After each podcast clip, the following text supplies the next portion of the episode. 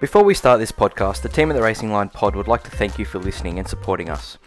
So that we can continue to grow as a podcast, we would love it if you could give us a rating and review on your podcast platform. This helps us to grow as a pod moving forward.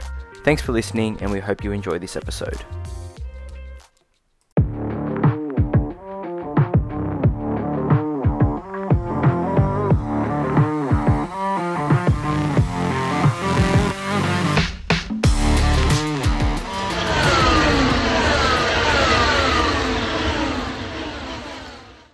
Recording. But now that we that we you have like introduced that other stupid introduction two weeks ago. I'm Welcome, super- welcome, welcome, welcome. I'm super self-conscious whenever I listen to the start of our when I, whenever I'm replaying the pods over just to listen to it. I'm super self-conscious that my our intros now are just like really like meh. lame.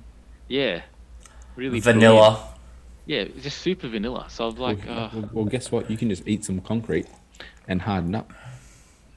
I, I'm hard enough. Like I'm, I'm not. I don't need to get any harder. I'm just saying that it just made me more self-conscious. I was a bit more reflective, but we'll, um, let's leave that. let's leave that. Such shit. a wank sometimes. Eh? that- let's Have you been doing the examine? No. So now no. when you listen to the start of this one, you're just gonna hear yourself talking I talking know. shit. Just cr- I know. I know. Good on you. Good on But you. Harry can edit it out. Um, Nah, I it's want, staying. I, I want you to sound like an like an imbi. Anyway, let's start, let's let's let's start go. proper from now. Yeah. Um, all right. Evening, Welcome, guys. welcome, wel- Yeah, go. welcome. To, I think we made it to episode 40 now. We're getting closer to. 39? half century. Or I is- think it could be it's 40. I think. Yeah. You know what, Anthony? Every week you ask the question. You know what? A couple Look it up before we start. A couple minutes wouldn't be hard just to just to, just just to get it right. Just you know, just get it right at least once. 39. All right, one one away from from the from the. Harry runs this beautiful podcast, this beautiful Facebook page. Just go maybe three posts down and you'll, and you'll see it. It's episode 39. It's all good. All good. We're going to restart it. You can just cut it from here, H. All right. N- Negative. Right. It's not staying. Episode nothing. Takes too long. 39 of the Racing Line podcast, guys. Um, a bit of Formula One to talk about this week and some supercars as well. Um, so let's dive straight into it. Joe, Harry, thanks for both jumping on um, and joining tonight.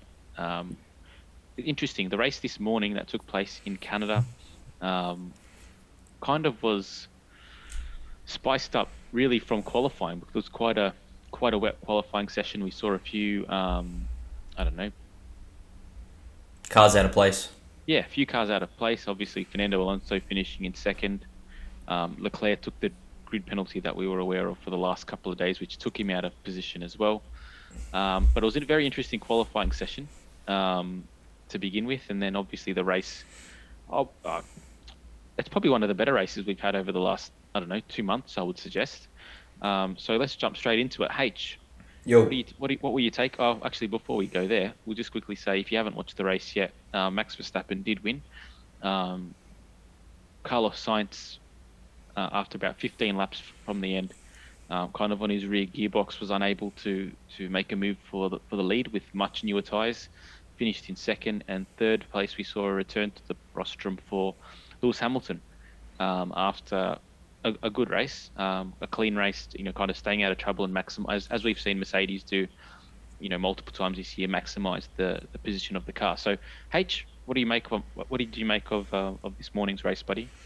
Yeah, good. I, I got up early, watched it live. Um, I love Keen. this track. I love this track. That's why.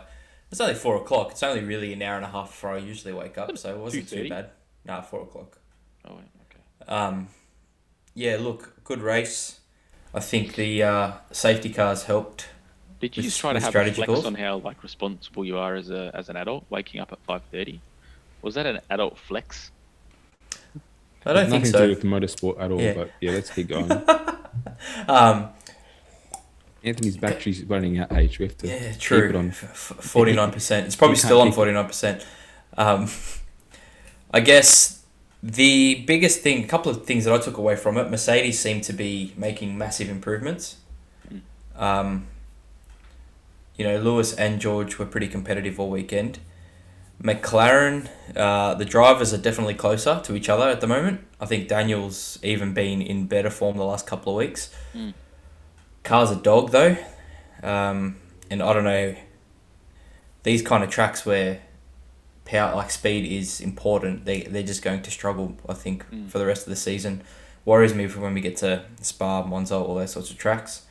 Um, It's interesting why that Mes- that um, Mercedes engine in that car is um, seems to be so much worse than all the other Mercedes, or uh, especially the Mercedes team. But like they're losing. Like how come? How can it be so bad specifically for that that team? Is there any word on that? they're running a lot of aero from what I've it's read. just down to error. Yeah, and from what I've gathered, and you know, I'm not an authority on this, but McLaren's tried to in the past. Last year, we we saw they were really good at tracks like Monza, Mm.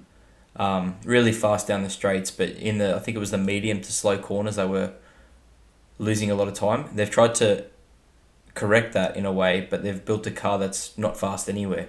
So they've Um, overcorrected the problem, but haven't stuck to their, haven't worked on any of their strengths. Yeah, so Okay. the car doesn't seem to be strong anywhere at the moment. Um, you know, Lando was behind Albon for most of the race and made zero inroads on Albon. And They same kind of power sh- unit. Same power they unit. kind of they kind of shot themselves in the foot as well, but because when Ricciardo came in, he struggled to get like it's for a team like that, they're always going to for a car like that, it's always going to struggle. I think on a track that doesn't facilitate um, super overtake. I mean, obviously the DRS zone at the, on the back straight is huge, so Mm. realistically passing can happen there. But if you're in like the midfield, then there's like a DRS train for the majority of the race, um, and you're McLaren, you kind of need to maximize um, your output, and they didn't really do that this week. And they made a mistake with Ricciardo's pit stop. Um, his tire, you know, took I think four or five seconds to come off, and then that backed up Norris, and then Norris's pit stop I think was maybe 12 or 13 seconds because they didn't have the right tires ready for him afterwards. So in a car that, you know, they seem to be okay if they've got people behind them. They they seem to be able to defend pretty well. Um, but when it comes to overtaking, they, they just struggle with that, and they kind of shot themselves in the foot. And for the majority of the race, we saw Ricciardo sitting in 11th, and he was just unable to to really get much higher than that after the pit stop. What else Uh, is frustrating is they seem to be having these massive amounts of mechanical gremlins. Like Ricciardo had um, brake issues from halfway through the race where he had to cool the brakes. I think Lando had a few issues in quali. We saw that and had to run the old power unit in the race. Mm. Like it's just I don't understand what's going on there. Um, Probably- It's probably just more disappointment to pile on this the season that started with so much optimism. Really, Mm. um, I mean, in some ways, I feel sorry for them, but in uh, like a lot of ways, I mean, for a team that that that was talking up or building up so much momentum last year Mm. and sort of talking up a bit of a big game before the season started. It's, I think it still shows how far off the pace and how much they still have to grow as a team. No matter all the good things we said about bringing in Seidl, this whole wind tunnel coming along, all this kind of stuff, there's still a lot of room in that team for everyone to sort of grow and, and perfect their crafts if they want to actually make inroads into the big three. Well, that's that is true, but at the same time, if this is their um, pit essentially, then they can only get better than that, and they're, they're still relatively competitive when everything goes their way. Um, there are definite um, shortcomings that they will need to overcome, but if this is the basis from which they can only improve, well, that it's not. I don't think it's a, it's like a super dire situation. They're obviously not one of the top three teams. Um, that's what where they wanted to get right now. But if by the end of the season they can at least uh, cement themselves in fourth and remain in fourth again like they did last year, um, well then I kind of have a lot of faith that they'll be able to turn it around. Particularly when you've got people like Seidl and Keys who, you know, granted there are mistakes with this car. Um, Mm. It's pretty obvious, um, but I think they can rectify it. They've obviously got a recent history of rectifying much more dire, a, much more dire situation than they're in right now, um, which kind of gives me a little bit of a little bit of confidence. Mm. Yeah, it's just it's it's like we understand the car's crap, but it's also the strategy calls on the day too. They just keep making these mistakes, and it's like for a team as good a team as big as McLaren, they shouldn't be making simple mistakes. Mm. I find it interesting though as well that the car can actually be the best of the rest, and then seven days later, Mm. depending on the track, it can be um, so stuck in like the midfield, and the car that seems to struggle the most with overtaking. It's like one of the it's like one of the weird like we we've had situations when the Red Bull was slow but good on like tight tracks like Monaco and Singapore. Hmm. But like I've never seen like the juxtap- juxtaposition so much between a car that can be best of the rest one week and then totally different situations, totally different tracks, and it's it's literally a dog. Like it's Well, the it's, thing it's is- somewhat humorous. It is, but like when you think about when they do well, they're qualifying sixth and seventh. Yeah, and but I'm they're saying able about, to keep- they'll, they'll clear Yeah. they'll clear the chasing pack easily, like in That's terms right. of But time. that's well, that that shows that the car's very aero dependent, and that if it's in a midfield battle where there's cars in front of it, that's it makes sense. Like they're struggling to overtake because they don't have the aero Mm. um, output when they're sitting behind another car and they're unable to do anything with it. So, in that regard, it makes sense. I think what we saw in qualifying was that the car isn't that great because obviously in the wet, um, you know, I would say that both Lando and um, I didn't watch the qualifying actually. Did Lando have an issue because he got into Q2 but then didn't set a time? So I don't know if you can Power enlighten unit. me on that power unit issue. Well, that kind of blew up his chance. But even Ricciardo, I think you would probably bank on him doing a little bit better than. Where did he qualify? Ninth. Tenth? So ninth or tenth? they they were quick in the wet. I think wet's obviously the great equalizer. Yeah. Um, and then by Q three the track was dry and they were it was between slicks and inters. Yeah. Um, and they just didn't have the pace compared to the other cars in Q Yeah, three. okay. Okay. So Um, yeah, so it's very interesting. I think it's very much dependent on how they perform in qualifying. If they have a good position, they can stay there. mm, and they do a good job when they're kind of best of the rest. But I think when they have to chase and they have to kind of make moves, uh, it doesn't come as easily as as it should. And I, I, mean, I think we saw it with Lando Norris as well. Like he probably should have been better than the Williams and better than the Alpha and all that kind of stuff, like from historical recent historical standards. But he was just unable to get through. mm. Um, who were some of your? What were some of your um, like positive takeaways from from the race in general? I was really happy with um, Carlos. I mean, like we, we've sort of seen him on a bit of on a on an upward trend, except for the um, problem at Baku that wasn't really his fault. But to sort of see that reinforced again, and to see him really taking it to max and being able to push and look like a genuine race contender, which is what we like race winner, which is what we haven't seen at all this year. To sort of see those flashes, I thought was really encouraging. I mean, realistically, the result didn't help Ferrari at all, but in, in terms of maybe just giving him um, a confidence boost and, and, and just reminding us exactly what, you know, what kind of talent and what kind of driver he is, I think it was really good. Um, I mean, It was so interesting how quickly that Red Bull could get away from him at the start of that, Mm. off that restart. Though I Yeah. thought with the new tyres, it'd at least be kind of three laps where he was able to hound. yeah, But then you also think about the nature of that track. It's very much like straight, 90 degrees, come back. It's like it's very aero dependent. Like if you got a bit of wash, um, it, The like, it's hard. It's hard. Red- it- I, yeah, sorry. The Red Bull's just so quick in a straight line.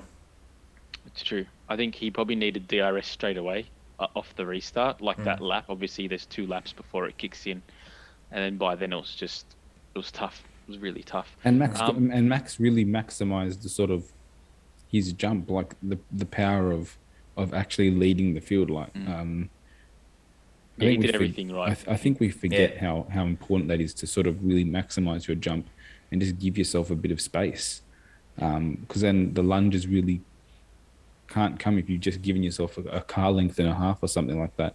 Mm. Um, I mean, I mean, Max pretty much did everything right this weekend as well Super which is, professional. which is the sign of a of a champion. And I, we harp on about it so much, but every weekend it's recently it sort of just is highlighted how you know this is how you win championships. Um, and yeah, like you think about it, Ferrari did everything right pretty much this weekend as well, even if um, Even Leclerc sort of Leclerc, he coming made through one the field. mistake But, trying to um, overtake Ocon, but apart from that, like they maximized. Realistically, they maximized their weekend as well. Would you, would They you have got a bit expected him to? Would you have expected him to actually be able to take the um, Mercedes cars? Like I would have expected that probably about at the start of the race. I think that I think. Sorry, H. I think, I was just gonna say I think the DRS train ruined him.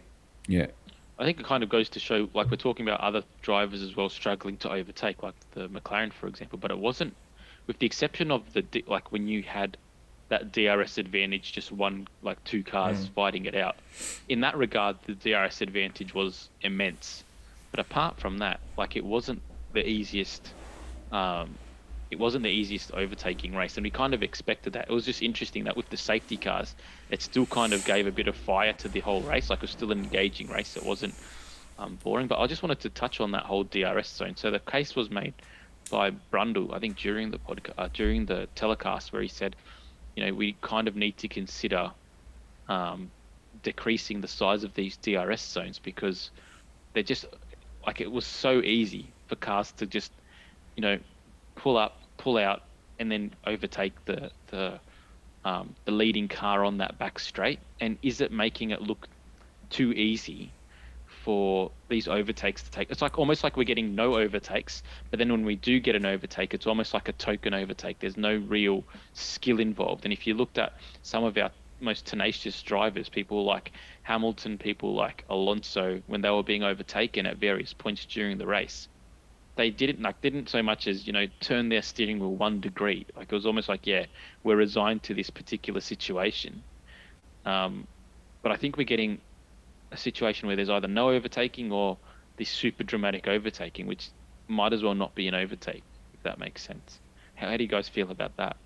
I've always thought that every track should number one have the same amount of DRS zones, and I always I think they should the DRS zone should be instead of having it at the start of the straight, push it more towards the middle of the straight and make it into the braking zone. So you still get an advantage, but you have to really make your pass under braking because it's, it's it even really just looks bad when like the straight is so long when the pass like is is, is done with five, like 300 meters to the corner still Mm. like op- optically but also if you push the um the DRS zone a little bit further down the straight Yeah, if you If- make a, if- if, you're defending and you make a really good exit, e- then you yeah, can but even if, defend yeah, so even if your car advantage is sort of acceleration of the corner, but you, you you haven't got anything really to defend with, at least you can sort of defend with your your car's strength, because the other car's going to get the advantage no matter what. Mm. So I think a bit of strategic placement on on DRS zones, like that's I think that's been sort of, um, like we've seen this problem a little bit before. I don't know if you want to call it a problem because it's still overtaking. But I it's think not maybe- really. That's the thing. Like the point we're yeah, trying to make is it, it not definitely really. it definitely feels um artificial on a straight that long. Like even It looks like super. well. It looks like it looks like um Mario, not Mario. Yeah, Mario Kart when yeah, you it's kind like of it's just get Mario a. boost. It's like a, it's like Yeah. a rocket boost. Um, I mean, you know what? If they gave the cars in front banana skins, maybe it would even it up a bit. what do you think about it, H? I'm interested in actually people's opinions on this particular Uh, topic. Um, I think the uh, it did demonstrate how much quicker the Red Bull and the Ferrari are. But Mm. if you if you look at some of the other passes, I don't remember. You, you might be able to correct me, but I don't remember any other cars making those kind of overtakes. It seems to be only the Ferrari and the and the Red Bull. I think I I saw think Alpine do one pretty e- uh, Alpine do one pretty easy. And They're straight also lines. straight line yeah. bullets as well. That that car is a bullet in a straight line. Yeah. But the yeah, the issue that I think you have is realistically, the majority of the midfield is actually pretty tight. Mm. Like they've all got strengths and weaknesses at different circuits and different parts of tracks. So there's like the DRS zone, sorry, the DRS train. I think that we're getting this season because the midfield is so tight is a lot stronger than it in um, seasons gone by. So you don't necessarily see a lot of overtaking we didn't see a lot of overtaking from the midfield, but when you had a car that was, or two cars that had pulled away and they were able to kind of have their own little scrap or whether it was on different pit stop strategies or whatever it might have been, when we had two isolated cars, you know, moving through that zone together, Hmm. that's when it looked most dramatic. Um, otherwise, everyone's just pulling open um, Yeah. together, which is, yeah, I don't know. I just felt like I was watching it saying that looks too easy. Then when Martin Brundle made the point, I said that I might, oh, I think I might have thought kind of a similar thing as well. Brundle makes that point in every at every race. Yeah, but I think it's a good point to be honest with you because if you're, if like traditionally eh, most overtakes have to take place. Like we, we, I don't know, we talk about it all the bloody time, but most overtakes have to take place or have to be finalized in a braking zone. Like that's you know, whether it's slipstreaming and then pulling out at the last second, like it's, it's fairly um, known entity by this stage. But when you're kind of pulling out halfway down the straight and you've got enough time to literally get back on the ideal racing line with zero like impact to your trajectory or zero impact or disturbance when you're ma- making your way into that corner. Gee, it looks too easy, particularly when the when, when the sport that we're talking about um, is supposed to be the the best in the world. And you know, we've spoken many times about you know push to pass, and we fixed F1, right? So if, We you did. know, we we've we've solved the problem, but you kind of see stuff like that, um, and you just hope that the powers that be kind of like they talk about it being a spectacle, um, and it is a show, and like that's what it should be. But then things like that don't propagate any real um, any real excitement, for use of a better word. The thing as well Um, is that, it, like practically, this just talking totally practically, that straight is so long. Like it, it, it's probably one of the longest in the season. You get, you would get, you, you get a massive tow down that straight and a massive advantage as it is. Yeah, exactly. And- like people and I- were. Sorry. And like there, we've seen over years, like how, like going down that straight and then pulling into the into the chicane. you get a is re- slipstream without DRS really- there. Yeah, man, it's like a really daring move. You get down the bottom and like you know, it's it's a bit of a gnarly sort of chicane wall of champions there as well. Mm. But when you have the DRS, it sort of mitigates any of that jeopardy into like that really cool stadium section there because it's all done and dusted for 300, 400 meters down the road.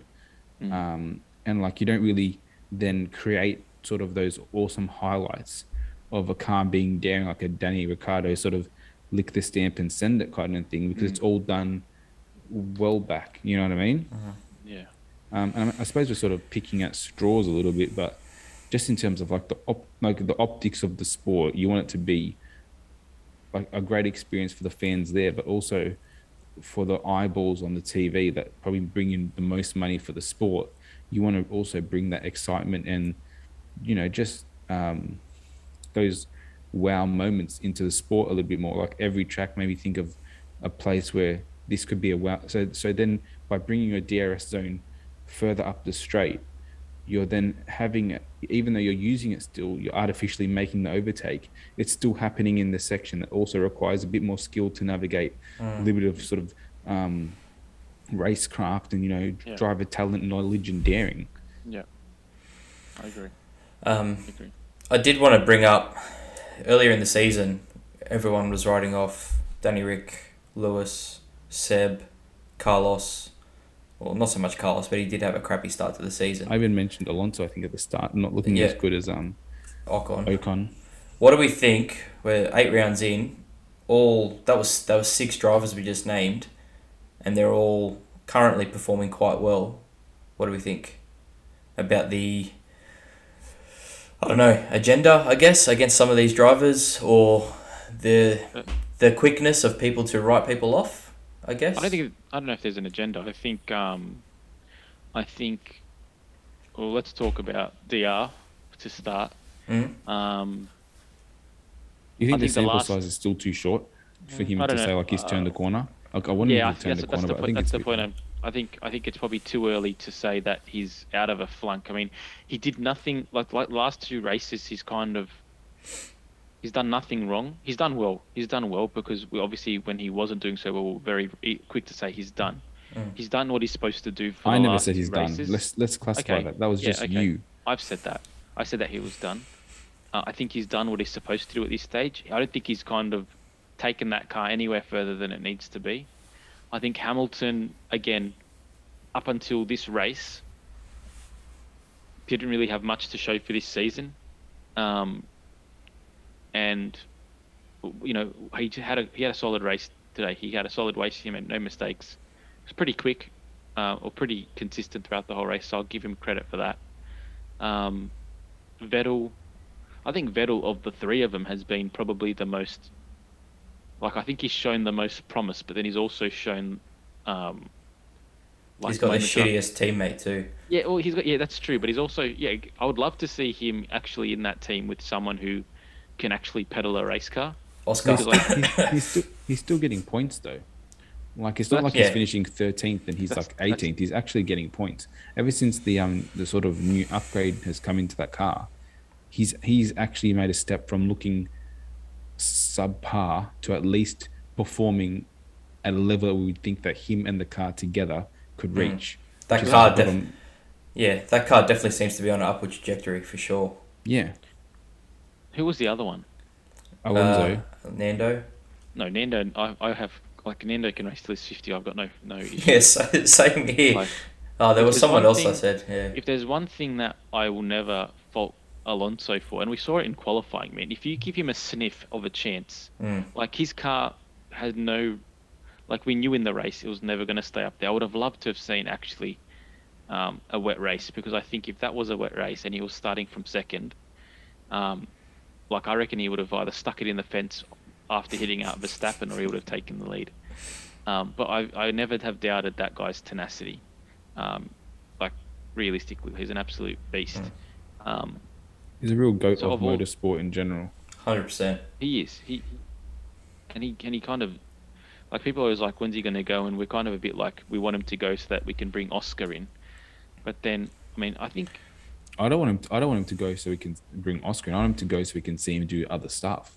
yeah, Like I, I really think- enjoyed those years he was away, just seeing him do other cool things, just to like show Yeah. his talent in other stuff. Like, that's what I want to get him to go for. yeah, yeah. Um, so no, to answer your question, I think the jury's like we need a little bit more of a sample size that's contrary to what we thought Here's, in the early a, part of the season. here's a quick question for you guys though, being massive um, Fernando Alonso fanboys. Um, would you rather him stay in F1 and, and, and, and show these glimpses of his like talents and former glory, Mm. or would you rather see him in a lesser category, in a more competitive category, with a bigger chance of winning and then actually winning races in another in, a, in another category? I'd love to see him full time in Indy. I reckon it would be epic. Dude, I actually would love to see him in, in full time in Indy. Yeah. I think I think I think if we saw him in Indy full time, like, um, Run away with it. yeah, I really think he would. To be honest with you, um, you reckon he'd run away with that it? the fact that he's A lot yeah, of I good, think quick he- young lads in Indy.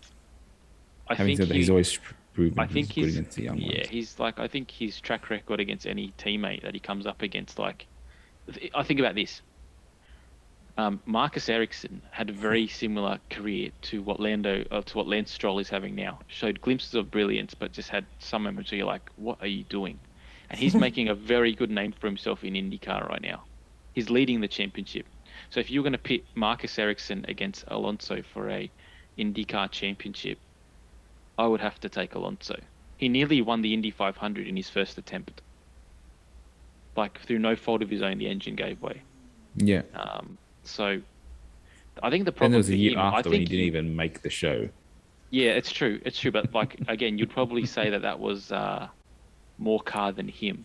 Yeah, Um, I'm, I'm just playing devil's advocate. No, I, like, I agree. Yeah, I I, think what you're saying. you know what I think happened as well. Like he went to he went to endurance racing, um, and he kind of played played the, The team, team game, game. there. But I think for him, he's just he's a he's like he's not wired to be a team player, and I don't think he should be. Um, But you in- know, he's but- an alpha. But in endurance racing, he never looked like the weakest link in the team. No, but I think he realized, you know, I'm pretty bloody good at whatever I do. And I think for him, F1 is still like, if he wasn't good enough for F1 and he felt it, I think we might see him in another category. Yeah, 100%. But I think part of it is him being like, I'm actually still bloody good, and I'm better than a lot of these people that I'm racing against. Yeah. Um, his so his cheek after getting that second position, saying, "I'm just going to take Max on that turn one." Like Yeah, it's like just ultimate Alonso. he's still got the fire. Like I think, Yeah, I think, yeah. And people talk shit about him, like being, oh, he's always does Alonso things. Like, the guy's just a winner. The guy's a winner. He's not going to waste his time on rubbish. And I think when we see like events like races, like he's had a few ordinary races this year, but for the most part, he's been a, a bright light in this season. I mean, we kind of he came back and we were like, oh, is he still going to have it? Is he not going to have it? He's been awesome. Um, I love the guy. yeah, yeah. I just wish he had a bloody competitive car. To think that that was his first f- front row start in ten years in F1 makes me just go, like, Yeah, because he went to? McLaren. you know, but like, what the hell? Like, it's just such a waste of talent. um, it's probably lucky for Hamilton that he bloody had made he's made bad choices in his career because if he was at a half decent team, I think the whole story about Lewis Hamilton being the greatest of all time wouldn't even be a bloody Yeah, hundred. conversation. I think yeah, he's the best driver to not win more championships. But you know, Um, what? I, I think also his champion, like the lack, the fact that he's only won two championships doesn't, um, like hasn't pulled away from his legacy. Like all of us think Alonso, beast. Yeah. You know I mean, like he's actually bulletproof. The only bullet, the only, the only chink in his armor are the cars that he drives. He's probably the only chink in his armor is his business decision making. Because apart Yeah. from that, and I the cars think that I he think drives, he's so supremely confident. He thinks that he can drag any car to the front of the grid, yeah, and like Yeah. he makes these these these rash decisions. A, well, he left McLaren probably in the in the peak of their prime because Yeah. of of team. What is it called? Politics. Yeah, Went to Ferrari, which is which he he should have won at least one championship at Ferrari because he was always Yeah. there or thereabouts, and that could be him and Ferrari not being the most stable of of like teams. And like the driver always has to make the difference. Mm. Um, and then yeah, think- going to you think- McLaren was was a bit of a Do you think part of it might be? Do you think part of the thought process like might be this whole idea of if you want to be the like before that before uh, before Schumacher, if you wanted to be the best driver, you drove for the best team. So if you were Senna and you were racing for Lotus and you were winning races, that wasn't enough. You had to race for McLaren because they were the best team. And then if you were Prost, you had to get to Williams because that was the best team. And if you're Senna, you had to get to Williams because Prost was beating you and he was in the best team. And then Schumacher comes along. He wins two championships in a team that's good but not great. And he rather oh, they were signing, pretty good. they were good. They were Yeah, good, but they they're weren't great. Ferrari. No, they but no exactly. But that's what I'm Ferrari making. wasn't Ferrari but Ferrari then. went Ferrari before Schumacher went there. Either they hadn't won in like 40, 50 years, and they had some pretty ordinary seasons. Schumacher goes there, and it's Didn't not. Prost win one with Ferrari?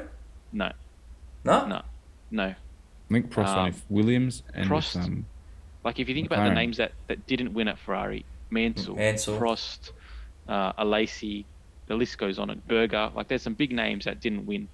Um, and then Schumacher goes there, and his legacy is built not just on the fact that he won with Ferrari, but the fact that he took a team that was could have been sixth in the championship the year before he went there, and grinded for five Mm. years.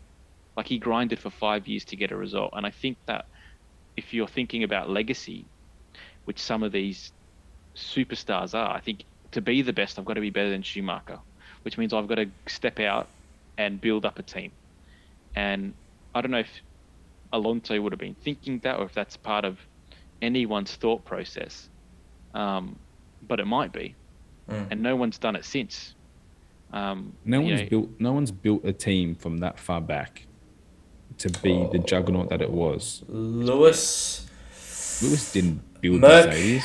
Merck weren't that great before. I'm not saying he built it, but he, I think he elevated them to the But next the level. second the second Lewis Mm. got into a Merc, they were the best car.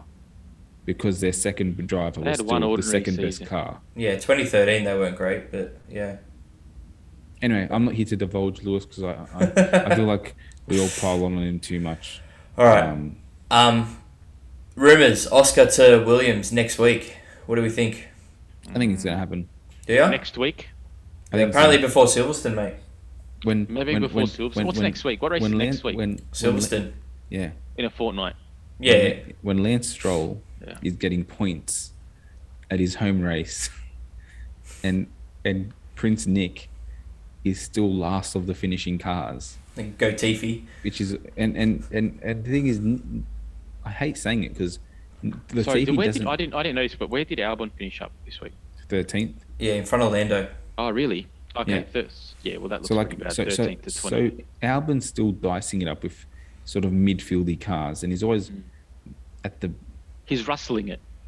yeah, like he's he's 100%. he's he's doing enough to make he's definitely doing enough to show that there's a bit more in that car. Yeah. Well, he's pushing it a bit further than than it probably He's, should quali- be. he's he's qualifying better. He's got the Russell hustle going. He was. Oh my God. and, and we're he not, was. We're not pretending that he's he's he's Russell, but we're also acknowledging that he's still a, a, a, one of the Yeah. good young talents of the sport. Yeah, yeah. And and we're not asking Latifi to be ahead of But him. he's We're just gotta be saying, more. Be a bit He's gotta closer. be maybe more. beat a Haas. You know, just Mm. just beat a running car. Oh, Mick, Over we're a going to talk full about Mick GP. Schumacher later, eh? I heard an interesting rumor about him this week. Actually, He's Yeah, been Appa- same. apparently he might not be finishing the season. Gio Where's he going? apparently. Yeah, apparently Gio might be coming to fill up his seat. no way. That's the rumor on the street, mate. That's a rumor, man. There's no way that's going to happen. A silly season. He was sixth before the engine gave way. You can't like you can't blame him for that. Yeah, this rumor came out before this that. weekend. This was yeah. before that, yeah. Yeah, well, I, if, if you want Gio, like I like Gio, but I he'll feel like finish Gio. I feel like Gio has shown had enough time yeah, for us to like to just let him be for a bit. Mm. But um, yeah, I thought Mick was actually relatively good this weekend. I felt sorry for him. I felt like the the Ferrari power unit that's been having a few problems. Probably he had the short end of the straw again. Mhm. Um, and it's not good when you've had a few bad results for then you to be on course for a good one. And by the time this season wraps up, you're not going to have any points, or Mm. it's not going to have helped him at all, really. And that car's good enough for points. I think he's shown, like, it might not seem like it based on his race results, but I think he's shown this year more than he did last year, with less to show for it. He's shown more in race with less results, whatever you want to call it, to show for it. Well, last year his his highs were beating Mazepin. Like that was Mm. the that was the the highest he could get. Hmm. So like this year, he's actually able to race around other cars Mm. and and have a proper battle, but which probably also brings a bit more pressure to situations and maybe a bit more nerves and you know just the stakes are raised higher, so probably more mistakes will happen. But I do agree with you. I think we've definitely seen that he can d- dice it up with the midfield and you know get get like actually do the job. Mm. Um, Like I mean, we saw we just spoke about um, Alonso. Like we say that the rain is the great equalizer. Well, he finished sixth in in, in a wet qualifying session. Yeah, Um, that's hardly anything to you know laugh about.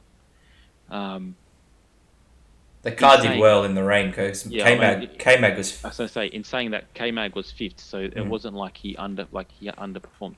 The thing might, the thing will be like F1. It's it's a pretty cutthroat business, and if he doesn't get the like if he has enough time and doesn't get the job done, well, you know he won't be there for you know in three Mm. years' time. Let's well, I say. don't think he's had enough time, first and foremost.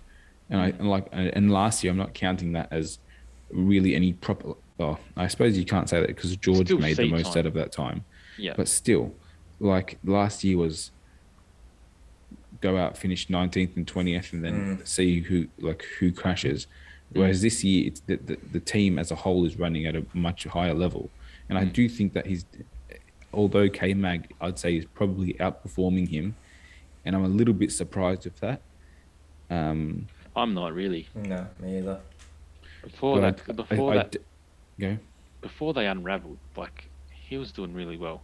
Yeah, but K Mag's come from a, a, like on like a three week sort of um, time frame before the season started, and Yeah. has hit the ground running, finished in the points first race, and we've like and, and he was not even physically fit to race F one car at that time. Mm. Um, but still, like I'm from from mixed perspective, I think he's definitely showing enough this year to have another year, and I would also probably like to see him in a um, Alfa Romeo in a car that actually has, you know, proper top ten performance in it, like consistently most weekends, to see if he sinks or if he floats. Because I think when you get get him into a car like that, you will learn, will see very quickly if he's the real deal or he can be somewhat of a real deal, or if he's sort of being propped up by his family legacy, you know, the um and and and, name. and Schumacher name, and then also cars because once he gets into a car that the um the Alfa Romeo seems to be performing at a level of, there's going to be nowhere for him to hide. It's a good That's point. my that's my point. Um, why don't we move on from that? Um, what was anything else to talk about for, for F1? Or are we jumping into supercars now? I'm ready to jump. Let's jump. Um, Hidden Valley this weekend. Um, interest like if you're a, a fan of like competition and bringing the championship closer together, I think it was a great weekend for supercars. Um, to see a few different winners, we pretty much saw a race win from all the teams that you know were chasing Triple Eight, Right. um, which was great to see. Um, Will- Davison won the race on the Saturday. No, um, Anton. Waters, sorry, yeah. Um, Anton won the race on the Saturday after Will Davison got the fastest lap I think ever recorded at Hidden Valley. Um, Waters uh, won the race on the Sunday after qualifying on pole, and then Mostert. I don't want to say out of nowhere, but kind of out of nowhere. Um, Very unexpectedly. yeah, like Pulled uh, off a would- minute. would you Pulled say- off a say- would you say fortuitously? I wouldn't say fortuitously because the there was definitely a method to the plan. Yeah, they pitted I him super early, and didn't I they? feel like the plan then the rug was pulled out from underneath him, and to get a podium in those in that situation, I would have thought would have been a tall Tough. order. Yeah. And um, Were you worried when the safety car came out? man, you don't know you you would not have wanted to see me when the safety car came out. Mm. I think Tara thought someone died because I jumped up and I was swearing so much, and she's like, "What's happened? What's happened?" And I'm like, "You, I, I, couldn't, e- I, I couldn't even talk to her." And then, um, honestly, I was waiting. I was honestly just waiting for him to get past, and then for the train to sort of just slip past him, because that's what usually happens. Like once one gets past, it's usually a four. Um, but I think we'll, we'll start. We won't start there, but, but yeah, great race. Honestly, the Great the weekend. last the Dar the um the what is it the Darwin Triple Crown Hmm. has become probably one of the best in terms of entertainment Hmm. weekends of the year, and it's not just about the supercars; it's the whole sort of the lineup of categories that they put there. It is three three days of like non-stop great racing from all the categories, and there's n- no real weak categories there. You've got the supercars there, they had uh, S5000 there, uh, Carrera Cup, Carrera Cup. they had the Superbikes. Australian Superbikes, which I think also brings a bit of different flavour to it as well, which is awesome. Hmm. Um, but yeah, great. It's a, it's a great track, with a great layout, lots of overtaking, and also the the, the heat of the um, top end always lends to really interesting um, tire strategy, which usually has massive implications of the race, and that's what we saw. Well, it's interesting because, like, we talk about, like, I think for me personally, whenever I think of Darwin and whenever I think of Townsville, I know they're going to be really good races where there's high tire deg, where there's a lot of chances for overtaking, and like right now we've got we've just had Darwin and we've got Townsville Townsville for the next Supercars round, and it's just like I just get really excited for those two tracks in particular. Uh, obviously, you've got Bathurst, which is amazing because of its spectacle and it's you know it's just a fantastic track. But if you're thinking about like regional tracks that put on a fantastic show, I think those two would have to be up there as, as two of the best. Um, where did you want to start, but Joe? I wanted to mention the return of DJR. Really, like they've they've been on a on an upward trend over the last probably two or three weekends, but I this weekend they were by far both cars together the best team on the um on the grid, and to to really only bring home one P one in Yep. the race, I thought was, I mean they they still finished well, but I I really think that that was a um a missed opportunity for them. I mean, Will Davison ha- had pole twice and couldn't convert off the line either time. Mm. Anton showed, I think, why he's the number one driver in that team, but sorry, also before, so sorry, just before you go on, um, Yeah. the point about um, Davison being on pole, like obviously they were saying that the pole line, because the pole position is offline, it's a bit dirtier side of the track. There's less grip there. yeah, Um, but at the same time, we saw Cam Waters. I mean, he's had lightning starts all year, but he was able to convert off the pole um, for his race wins. That kind of just sh- kind of blew up a little bit in um in Davison's yeah. But even even in the way. last race, I think Anton had pole and he still got to the to turn one first as well. So Mm. yeah, I think I think as a team, they they scored high points, which is massive, and they and they leave um, Darwin as the, the um, number one in the team's championship, which is like you know is a is a good feat. But yeah, I would have I would have I would I would think they would have been disappointed with the probably lack of um, dominance. overall wins for the weekend. Mm. Um, but but by far they w- did look like the best team. Um, both cars had great quality pace. I think they had two front row lockouts, which is um, like really strong. Um, and then I think Waters really showed sort of the the momentum that he's been building over the last couple of weekends when we were super critical of Tickford Mm. over the um, early rounds of the season. They've definitely turned the corner. Well, I believe even- that now because even see- Jake Kostecki Yeah, had I was going to say the- that. he he actually looked And Co- um, really Courtney probably- competent. Courtney probably could have been top ten all three races, but He he, got just he got stuck in just got some mangled stupid every race. Like every like that car was bent literally every time that. I don't know why they fixed the it grid. between race two and race three. I But can't even- believe they sent it out with the bent bonnet and everything. I think they ran out of bits, but like it just had Yeah. like they just ran out of bits He had a crash Um, on the on the on the f- on the Thursday, Friday on the night. Friday. Yeah, Friday afternoon, and then on the Saturday he had a big crash, and then on the Sunday he had another big crash. I that mean, crash where he came across when he came across and back, he came across the last corner that could have been so much worse. when he took Pye out. He took Randle out as well. Um, There's like three or four cars. yeah, it was just chaos. I was getting James Courtney, Philip Phillip Island vibes when I watched that back, eh? Because I thought, man, he's lucky that's not as bad as it was last. Remember when he had that massive crash in the HRT and he was out for like three rounds? Mm, Yeah, massive, massive crash. But yeah, I feel like Tickford definitely showed. It was actually a very interesting weekend because Tickford sort of showed that they were on an upward trajectory. Um, Dick well, he screwed Johnson up Racing, the first. He, Waters probably he screwed up the first um, qualifying session. Yeah, I'm talking about Um, like in a weekend. I'm just saying like Yeah, you know overall weekend. I would say they they they're, they're moving forwards. Yeah. Um, then I would say obviously Dick Johnson Racing massive step forward. Mm. We'll see next weekend if it's track dependent. Mm. Um, but uh, yeah, they definitely looked like the goods.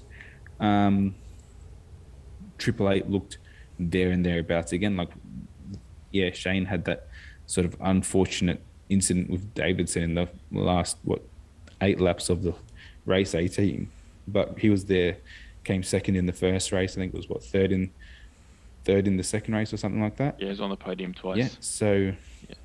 we can't really complain about that little mistake in race 18 and then Walkinshaw I were was going to having, bring that up. were having rookie hour this weekend Yeah, what happened with the disqualification? Can you can you break? I Alright, didn't so read what's, it. So what's happened with Walkinshaw is someone's put a, a, a, a portable fan into blower, the a yeah. blower Oh, into, the, I did read this. Yeah. into the engine duct, which is illegal after the after the warm up lap. Does the punishment though fit the crime? This is this is sort of what they're um, taking to the stewards now. Can can I ask? Because we see it in Formula One. Why can't you do it in supercars? Just to because it blow, the, the reason they've given and it, it makes sense is if you if they allow it teams are going to bring fan like big fan units onto the grid Mm.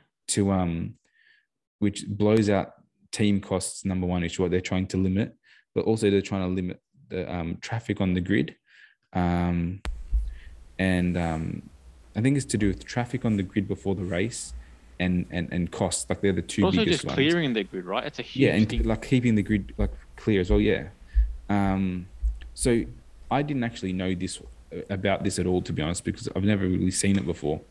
Um rookie mistake. It's a penalty. Fair enough. Is it deserving of a race disqualification? This is i think the biggest now sort of question involved in it because you would you would think there there there are incidents in a race that are definitely uh, like sort of a bigger problem, i.e., taking someone out in a race and then you get like a 15 second uh, time penalty slapped onto the end of your race, right? Mm. But then to ha- to stick to stick a uh, blower into your sort of ducting is that really a race disqualification sort of worthy Well, I think penalty? I'm Like, pretty sure that if they were to make a change to the car after like the parc fermé conditions uh, in effect, the same ban would be in place. Um, now, listen, the reality is it was a bloody hot day. Some guy probably just had a, you know, a rookie moment and just Yeah. they made a mistake.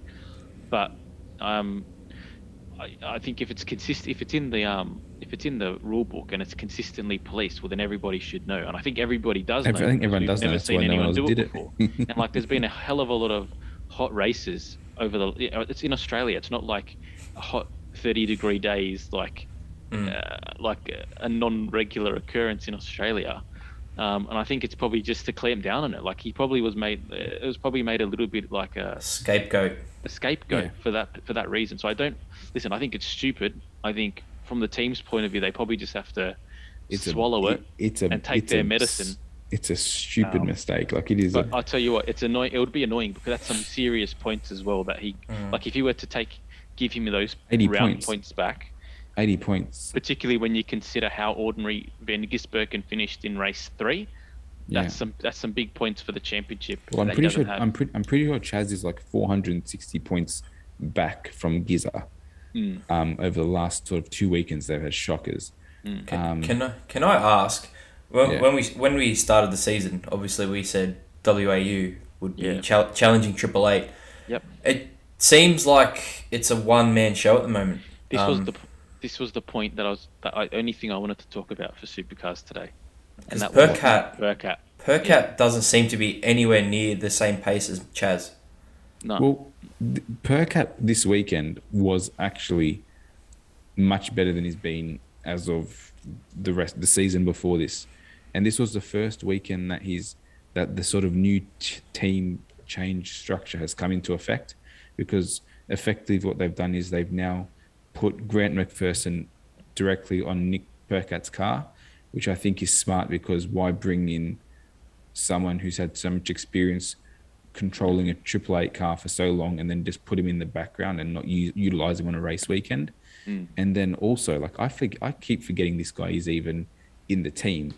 Carl Faux came to the team. I think it was like six or seven years ago from British um, touring cars, um, leading the Subaru outfit there to I think back-to-back championships. And since he's been at Walkinshaw, I have never seen him before until this weekend. So he's sort of taken um, team management of the um, weekend role, and they've put Grant McPherson straight as engineer on Nick Percat's car, and we and we definitely saw a lot more race pace from from the number two side of the garage. Having said that, realistically, that he needs to find a lot more. Like there's no no hiding it. We're going to go to Townsville next, which is definitely a, a happy hunting ground for Walkinshaw. So I would expect them to roll out with a um like a, a setup that is more conducive to sort of being a good race car out of the gate.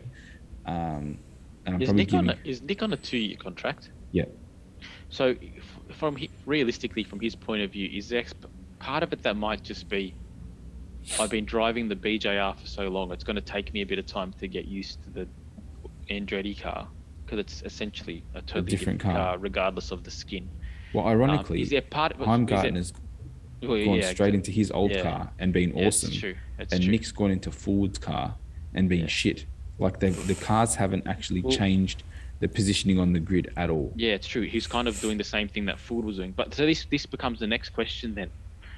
The same way that um, Mostert was pulling results for Tickford that the car probably didn't deserve, are we giving Walkinshaw too much credit for Chaz's talent? No, I don't think so. But what I do think's happened is that when when when when um Mostert was there forward, all the like it was a very like all the talent was on the Mostert side of the garage, and then now that Nick's come in, it's probably taken them half a year to realize they actually have to put some talent onto the other side of the garage to sort of get, um, him allow him to well. put his best foot forward. You know what I mean? Because when you think about how like Mostert comes in, brings his own crew chief to make all the terminology and and and, and get that relationship, keep it consistent. You bring in Nick, who hasn't been at Walkinshaw for a good part of six years, different car. Um, they like there's literally no part share. Like there's no relationship at all between BJR and Walkinshaw. Mm. Having said that, I would have still expected him to to Be closer. be be much closer. At least the to- I- I would expect like he, he should at least Dude, top be tens. top at least 15. top ten. Give And- top, like And that's that's that's the difference I'm noticing. He's always eleventh, twelfth, fifteenth. Well, he's he's he qualified. He's been Not qualifying even trash. that good. Is not even Um, that good?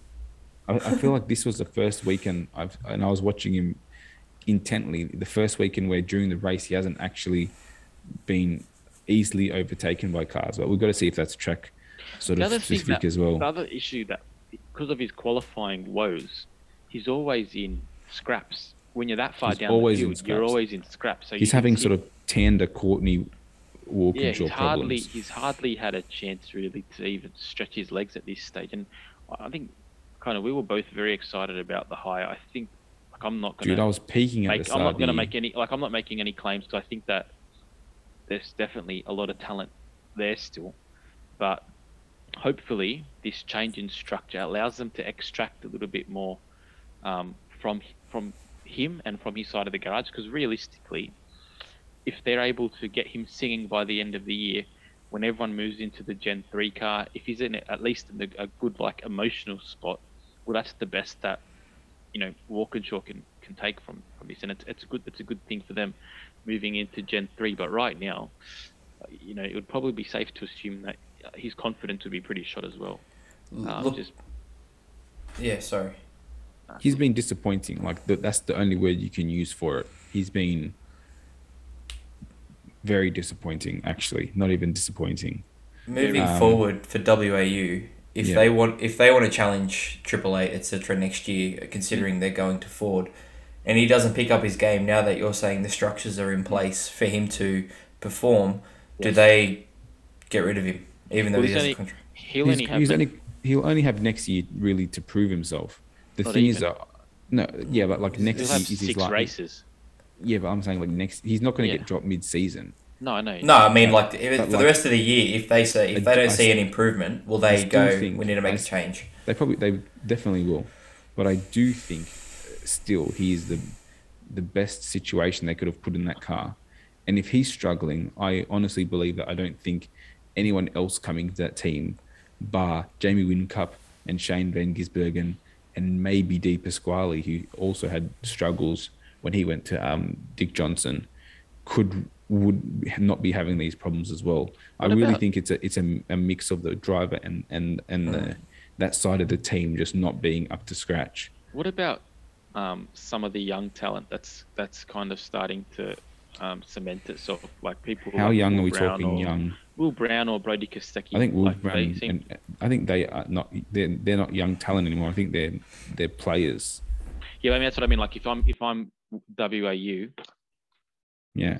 If I'm WAU, I just dropped my phone. If I'm WAU and I've I've got someone like Percat who's 30 years old, there was a lot of expectation on him um, coming into the season that hasn't materialized, um, and I get six race like six races into the season next year, and there's really no change. I'm going to start looking at people like that because, um, I mean, obviously there's definite fluctuations in in the performances of those young drivers at Erebus but on their day they're still extracting you know some pretty great results from the car. Um, and you know taking into consideration that Mostert is probably extracting or overperforming a little bit I think that there might be a chance for one of those two drivers to kind of overdrive the car as well to a to a more effective position. Um, it just makes it t- I think the point I'm trying to make is that it makes it tough for someone like Percat to uh, for the team to be patient when there's definite young talent that could be um, hired um, to do the same job he's doing. Because if they if, if they're performing at his level, then there's no loss. So the only thing they can do is kind of get up the grid further. Um, yeah, I, st- I still think I still think he's like I'm not ready to write him off yet at all. yeah. Um, like I agree and with that and, and the other thing is well, the, the, all the tracks that we know he can perform well at, we haven't even got there yet. The one track I think that he he usually performs well at, I think was that that he Eastern didn't Creek was and he got there Eastern too Creek early. because he was there, and on, on his first weekend. So, I mean, there's I think there's still a lot of time in racing, and if he can put in a good performance at Bathurst, which he's we know he is good at Bathurst, and a, and a good performance at Clipsal, which is what's going to end the season, or hmm. Adelaide, and just get, get him some momentum for the start of next year when everyone's in new cars. I've no doubt he's he's going to perform, and if he doesn't, then he doesn't deserve to be there. But realistically, if you watch, he is for the seasons leading up to this, he has always been a class act, and I don't Yeah. expect that to sort of have just diminished because he's changed teams. Yeah. Um, I agree. I mean, who else? I mean, Hey, did you have a question? Oh yeah, sorry, H. Yeah, I saw that. Yeah. Oh yeah, it's just um we were talking about young up and coming talent, and we saw Joey Mawson won S five thousand again, second year in a row. Yeah. Is it, you guys know more about the supercar scene than me? Is there a reason why supercar teams aren't looking at someone like Joey to come in? He doesn't have enough money. And is that is that purely it? I think so. I think like you look at someone like we spoke to um, James Golding, Yep. um, who kind of uh, probably could be. He's probably got the James Golding's probably got the talent to be in supercars when you think of some of the people that are, are racing in the sport, and he obviously doesn't have the funding for it. Now this guy's come in into S five thousand, um, and is like this year didn't even look like he was going to win the championship. He started the season so poorly. It's not a long season. So Joey. him to- yeah, so for him to pull it around, uh, turn it around, it's pretty impressive. Um, so if there's conversations about Golding being worthy of, of being in a seat, then I think that Mawson has to be considered. But The the, I, issue- s- I suppose as well the difference is between Golding and Mawson is we've seen Golding in a supercar, whereas we've we've never seen Mawson perform well in a tin top. Like even he said he struggled with the Carrera Cups. He was awesome at Bathurst. He was actually really good In at the, Bathurst. I suppose yeah, in the Audi he was very good. Yeah, sorry, The I oth- forgot about yeah. that. I mean, we, the other thing we talk about the S5000 like it's a tin top, but the, through the conversation with with uh, Golding, the way And that Herne. the car's driven and it's very similar to a supercar. Yeah, Um, and I think that he's probably just got. He's, he's just a talented guy. I would love I would love for him to have a chance to go Yeah. into Super Two with someone who's got money to back him, as opposed to him trying to have to scrounge for something. Um, I would love just for him to have the chance to go into Super Two and actually cut his teeth and see what he's made of, because I think that would be awesome. Uh, Even like a team like Tickford. Tickford has got um, James Courtney, who probably doesn't have many years left in him. I would love for them to take a chance on someone like Mawson, put him in the Super Two car um, with Zach Best, um, and and see kind of where he where where he sits because I think he's too good for that field, and I do you, think also do you think now that he's won, now that he's won two S five thousand titles here. He is Yeah. he now has um, probably gi- added more sort of gravitas to his name if he was to chase a um like a second driver seat in, Yeah, a, in I a think- supercar. I think so. I really Because, do. I, th- I think the other we- thing, like, there's people in when you think about the Super Two field, there's people in Super Two that have done less that are doing well in Super Two. Um, Do you think he returns to S five thousand after winning two on the trot? Uh, yeah, well, if he's got no other options, I think he will because he Mm. will keep racing. I wouldn't be surprised if next year he had a he had a reserve driver seat in supercars though. I don't know. I think they might be a little bit hesitant to do that just purely based on the fact that um, We've seen a few. he hasn't got any happen. supercars experience. Yeah, but Richie Stanaway didn't have any supercars experience. Yeah, he did. He raced. He won his only round in Super Two at Eastern Creek with the Tickford car, and then jump straight into the Sandown event. Um, It's pretty frustrating um, when you've got someone like that who's proven.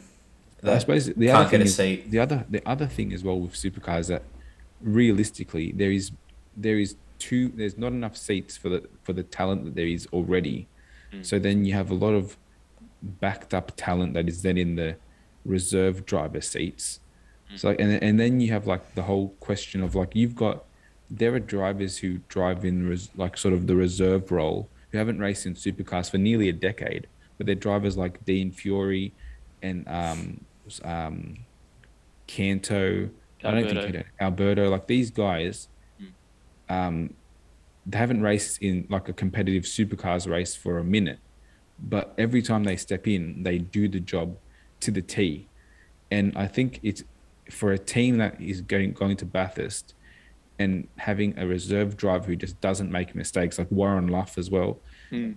There's the, taking the gamble on a young up and comer, or taking the guy that the team has built a relationship over, say, five years, Yeah. and and and they know the car, they know the team, they know the they know the the functions, and for three weekends a year, they're an ultimate professional and fit in like a glove.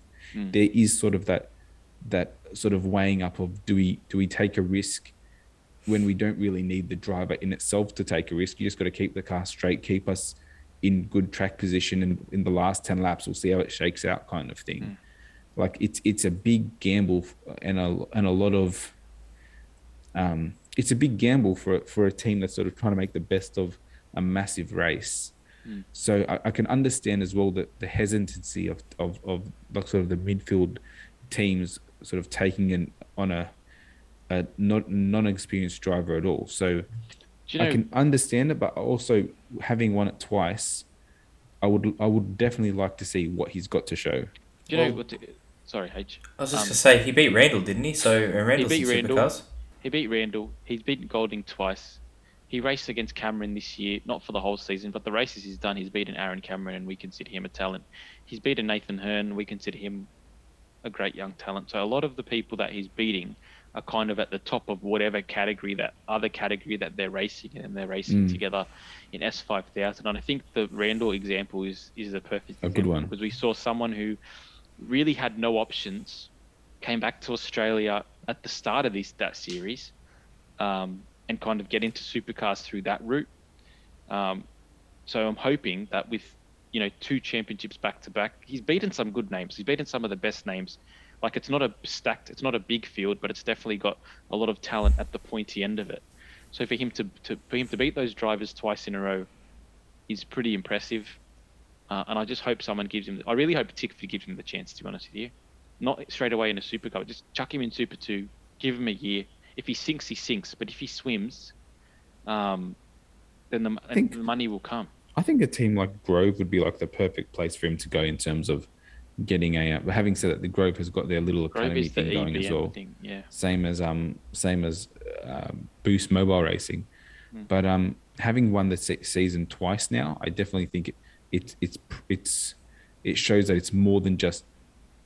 I wouldn't, I don't want to say fluke or luck, but it shows like a consistent pattern that he is the best in that category. Yeah. Um, and I, I honestly do think he'll get a chance. It's just like it is it is a big juggle for these for the big teams, I suppose, to take a punt. I mean, put him even just put, like if you could get a, a ride in a um, it doesn't take much if you're in a midfield to back of the field car. If you show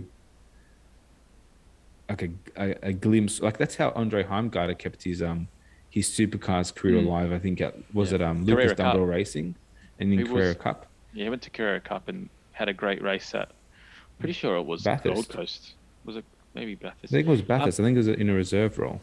The only other thing that I think about when I think of Joey Mawson, where he might have a bit of luck. So he's obviously got the um, Tasman Cup to come with the S5000s. But you think of someone like Zach Best, who's been at Tickford for, I think, four years now. And this is might be his fourth year in Super 2. He's obviously doing a few um, wildcard rounds this year as well. Someone like that is probably going to be pushing for a supercar seat next year. Whether he's got what it takes to get there, whether he's got the backing to do another year in Super 2, I don't know the specifics of it. But four years is probably the length of More time he'll be- is more than enough to be at you know at, at a Super Two team to move into the main game. So hypothetically, if that seat was to open up next year, um, I think that would be a, a pretty wise move for a team like that to make. And you've really got nothing to lose. Like Tickford uh, always managed to find sponsorship, even if there's a driver that isn't bringing in much. Like you see that with Randle, see it with really most of their most of their cars. Like they um, find the sponsorship for the drivers. Um, so I'd really like to see something like that happen for him. I think he's definitely shown enough. Um, and he, yeah, Friend of the show. The first interview on the podcast, man. He was. He was. He was. Um, so hopefully it's, it's a good thing. Um, we've got Silverstone in two weeks. Um, We also have Townsville in two weeks. Townsville in two weeks. I just want to finish on Formula One. You know, all the hypotheses that we made last week Not fell one flat on their- true. fell flat on their face. Um, Every time they'd go through the last corner, I'd be like, hit the wall of champions. Come on, Someone just hit come it. on, let's do it. Um, You know you want Verstappen- to. Verstappen looks like he's running away with it. I said the opposite last week. Didn't I say last week the season was chalk? I don't want to say that yet, but it's. But didn't I say I it? think I think I think the like the Yes. meter is more in your. I think one more. I think one more race. towards it's done. it's more towards your opinion than it is against it. Yeah. Um, and I think the ten grace, the ten um, place grid penalty for Leclerc was That'll come for Red Bull though, so yeah, that, even that's, out. that, that's it's, that's going to be swings and round. That's going to actually come back. So it's going to be about, and I have no doubt that Max will race back to third or something. yeah. But like, it's going to be about if he can get through that midfield cleanly to then maximize his points.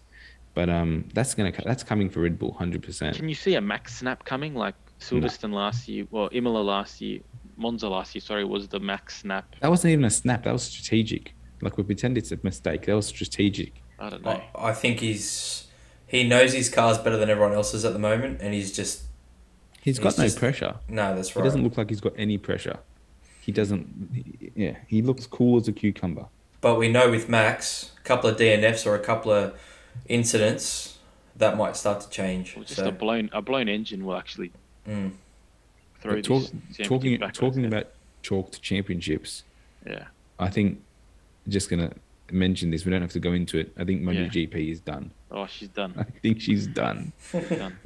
All the bullshit we spoke about the Yamaha being a piece of shit at the start of the year, the Ducatis having a massive fleet, Honda being awesome. That's Honda probably why. That's back, probably that's probably KTM, why our KTM looking like they're going up. this is and probably why then- our initial MotoGP correspondent just left halfway through the year. And- he probably and saw it- the you know writing on the wall. Suzuki being there, Suzuki leave us. It doesn't matter that the second Yamaha is the fourth last bike in the championship standings. All that matters is that King Quadra has is is feeling simpatico with that bike, doesn't fall off, and just rattles off these lap after lap after lap after lap. I picked No, it, boys. You did. You You did, did. you know what you did, you did, and you know what, H. I think you know more about MotoGP than everyone here. You know, and I'm I'm happy to give you the title of MotoGP King. No, as I long can't as, do it. As long as Mickey Bahadur doesn't get that Do you know title, what, um, so now you you know can what join our shit talking Suzuki club. do you know what? Do you know what was crazy? The second best Yamaha was 36 seconds behind Quadra. Does that I just could- show how good he is? Yeah, I think it does. I it's think it honestly does. like watching Marquez and um on the Honda again. It doesn't matter how good the bike seems to be with everyone else, How as long as that one be, yeah. man can make it work, and and it doesn't. It's not the fastest. Like we know that for sure in terms of a straight line, but he can extract the pace in the corners. He can rattle off consistent Lorenzo kind of like metronomic races. Gets to the front, doesn't look back, and doesn't make any mistakes. Mm. Like we can't spend too much on it because No, we're we're already we're on. not. But that's one thing I've noticed watching MotoGP. He once he's in front, he controls the race, and that's bloody Yamaha. Yamaha has the bike for whatever reason. The bike works at the front, but it doesn't work if it's mired in the back. And the problem Mm. is, I think right now you got people like Bagnaia keeps falling.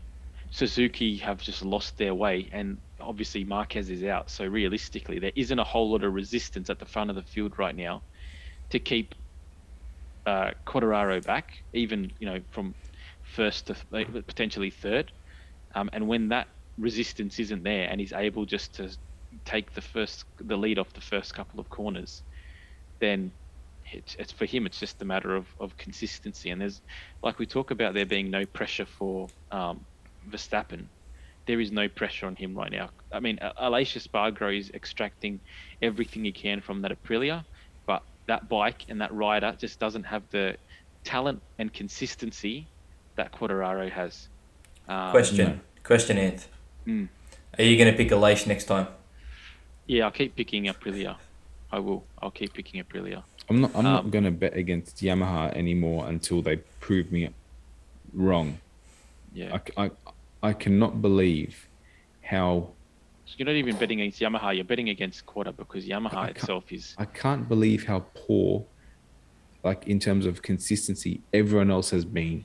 Like we've we've seen Bagnaia fall. We've seen him have things happen to him.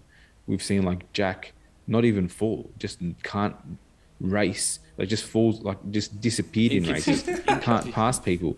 Then we see like Marquez goes and has operation. Fair enough.